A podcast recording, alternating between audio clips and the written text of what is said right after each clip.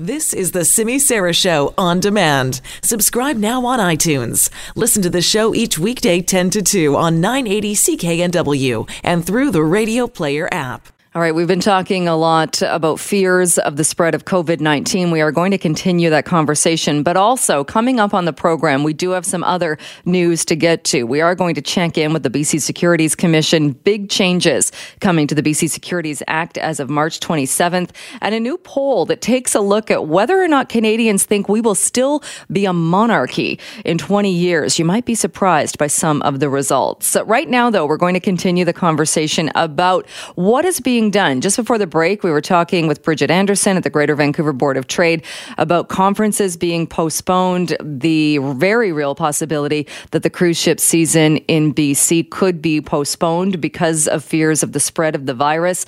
We've also been talking about places where large groups of people gather and are in close proximity, and schools are definitely one of those. So let's bring in Scott Fehrenbacher, Senior Vice President of External Relations at Trinity Western University. Scott, thanks so much for being here. Good afternoon, Jill. Thanks for having me. Uh, now, not only are you uh, with Trinity Western, but you also have a very personal story about this because you are Spencer Fehrenbacher's father, and people will remember Spencer as being one of those quarantined on the Diamond Princess. Um, indeed, I am, and um, I I had the crash course that no father wants to take on all the uh, all things COVID nineteen. I would imagine so. So uh, we know uh, Spencer has been here; he's back home. Uh, but uh, in your role at the university, then, and I, I, would imagine you've drawn from what happened with your son. The university is now taking uh, this this step of going virtual. Yeah, so we depend, like um, all other universities, on campus visitation, right? So students who are looking for their options of where they want to go to university, they're uh, they um, you know routinely will find a opportunity to visit that campus.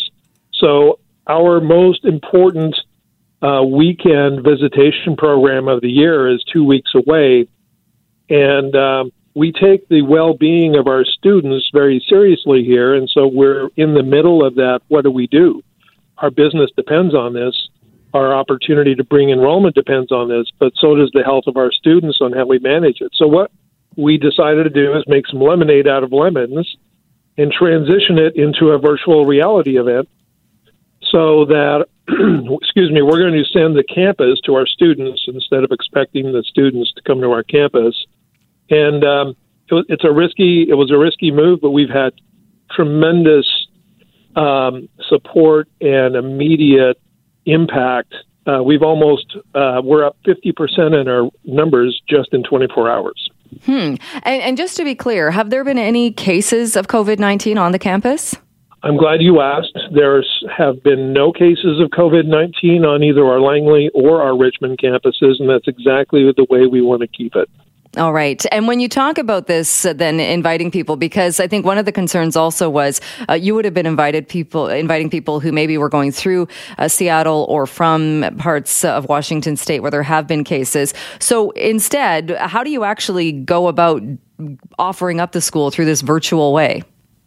Well, we're going to uh, do about two months of work in the next two weeks, and we're creating the information that they would normally want to get, both specific content on uh, finances and on classes and, and, and professors. We're going to be doing this through a mix of live and recorded content.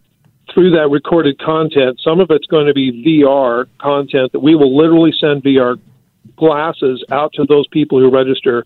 They'll get it in the mail with a number of other things and a few little surprises in that box. They'll open it up and uh, they will be able to connect with us and see beautiful Vancouver, see our campuses in a way that's 360 degrees. It's the best we can do uh, given the circumstances, and I think it'll be an, uh, an effective way to manage this situation for the benefit of everybody. And what if, if there are people that still want to physically come to the campus? Then are they being told no? I'm glad you asked that as well. No, our individual campus visitation uh, program remains open. We would be happy to host anybody on campus on an individual basis, and those appointments remain open. But bringing in hundreds of people from around North America and even overseas is a different story. And I think it's, it's certainly consistent with what the BC Health Authority has recommended. and uh, we feel like it's the best way to manage the situation. And for students of the campus that are still uh, going to school, is it take is the campus taking any measures as far as public gatherings or uh, increased hand sanitizing stations or anything as far as as students who are, are physically still there? We have a wellness center on campus that has taken this very seriously. We have hand sanitizing stations all over campus and across the residential areas. We have um, put into place uh, uh, personal distancing conversations, and uh, a number of things are in with the works here at Trinity Western, all of which are putting the health and wellness of our students foremost.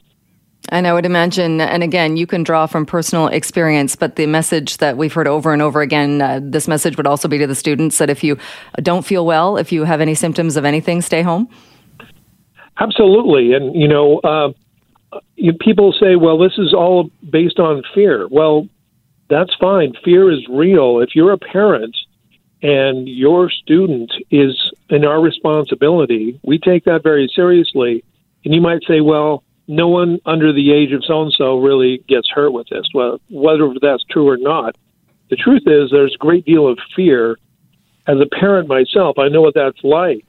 And so we're taking this very seriously to protect our campus, our faculty, staff, and students. And we're doing this in a way that's kind of looking at the glass half full. How can we make how can we make this still a positive impact and still manage the situation? All right, uh, interesting uh, solution. Interesting uh, way that the uh, the university is dealing with this. Uh, Scott, we will leave it at that. Thanks so much for your time today. Thank you so much, Jennifer. Scott Fehrenbacher is Senior Vice President of External Relations at Trinity Western University, also the dad to Spencer Fehrenbacher, who was on the Diamond Princess.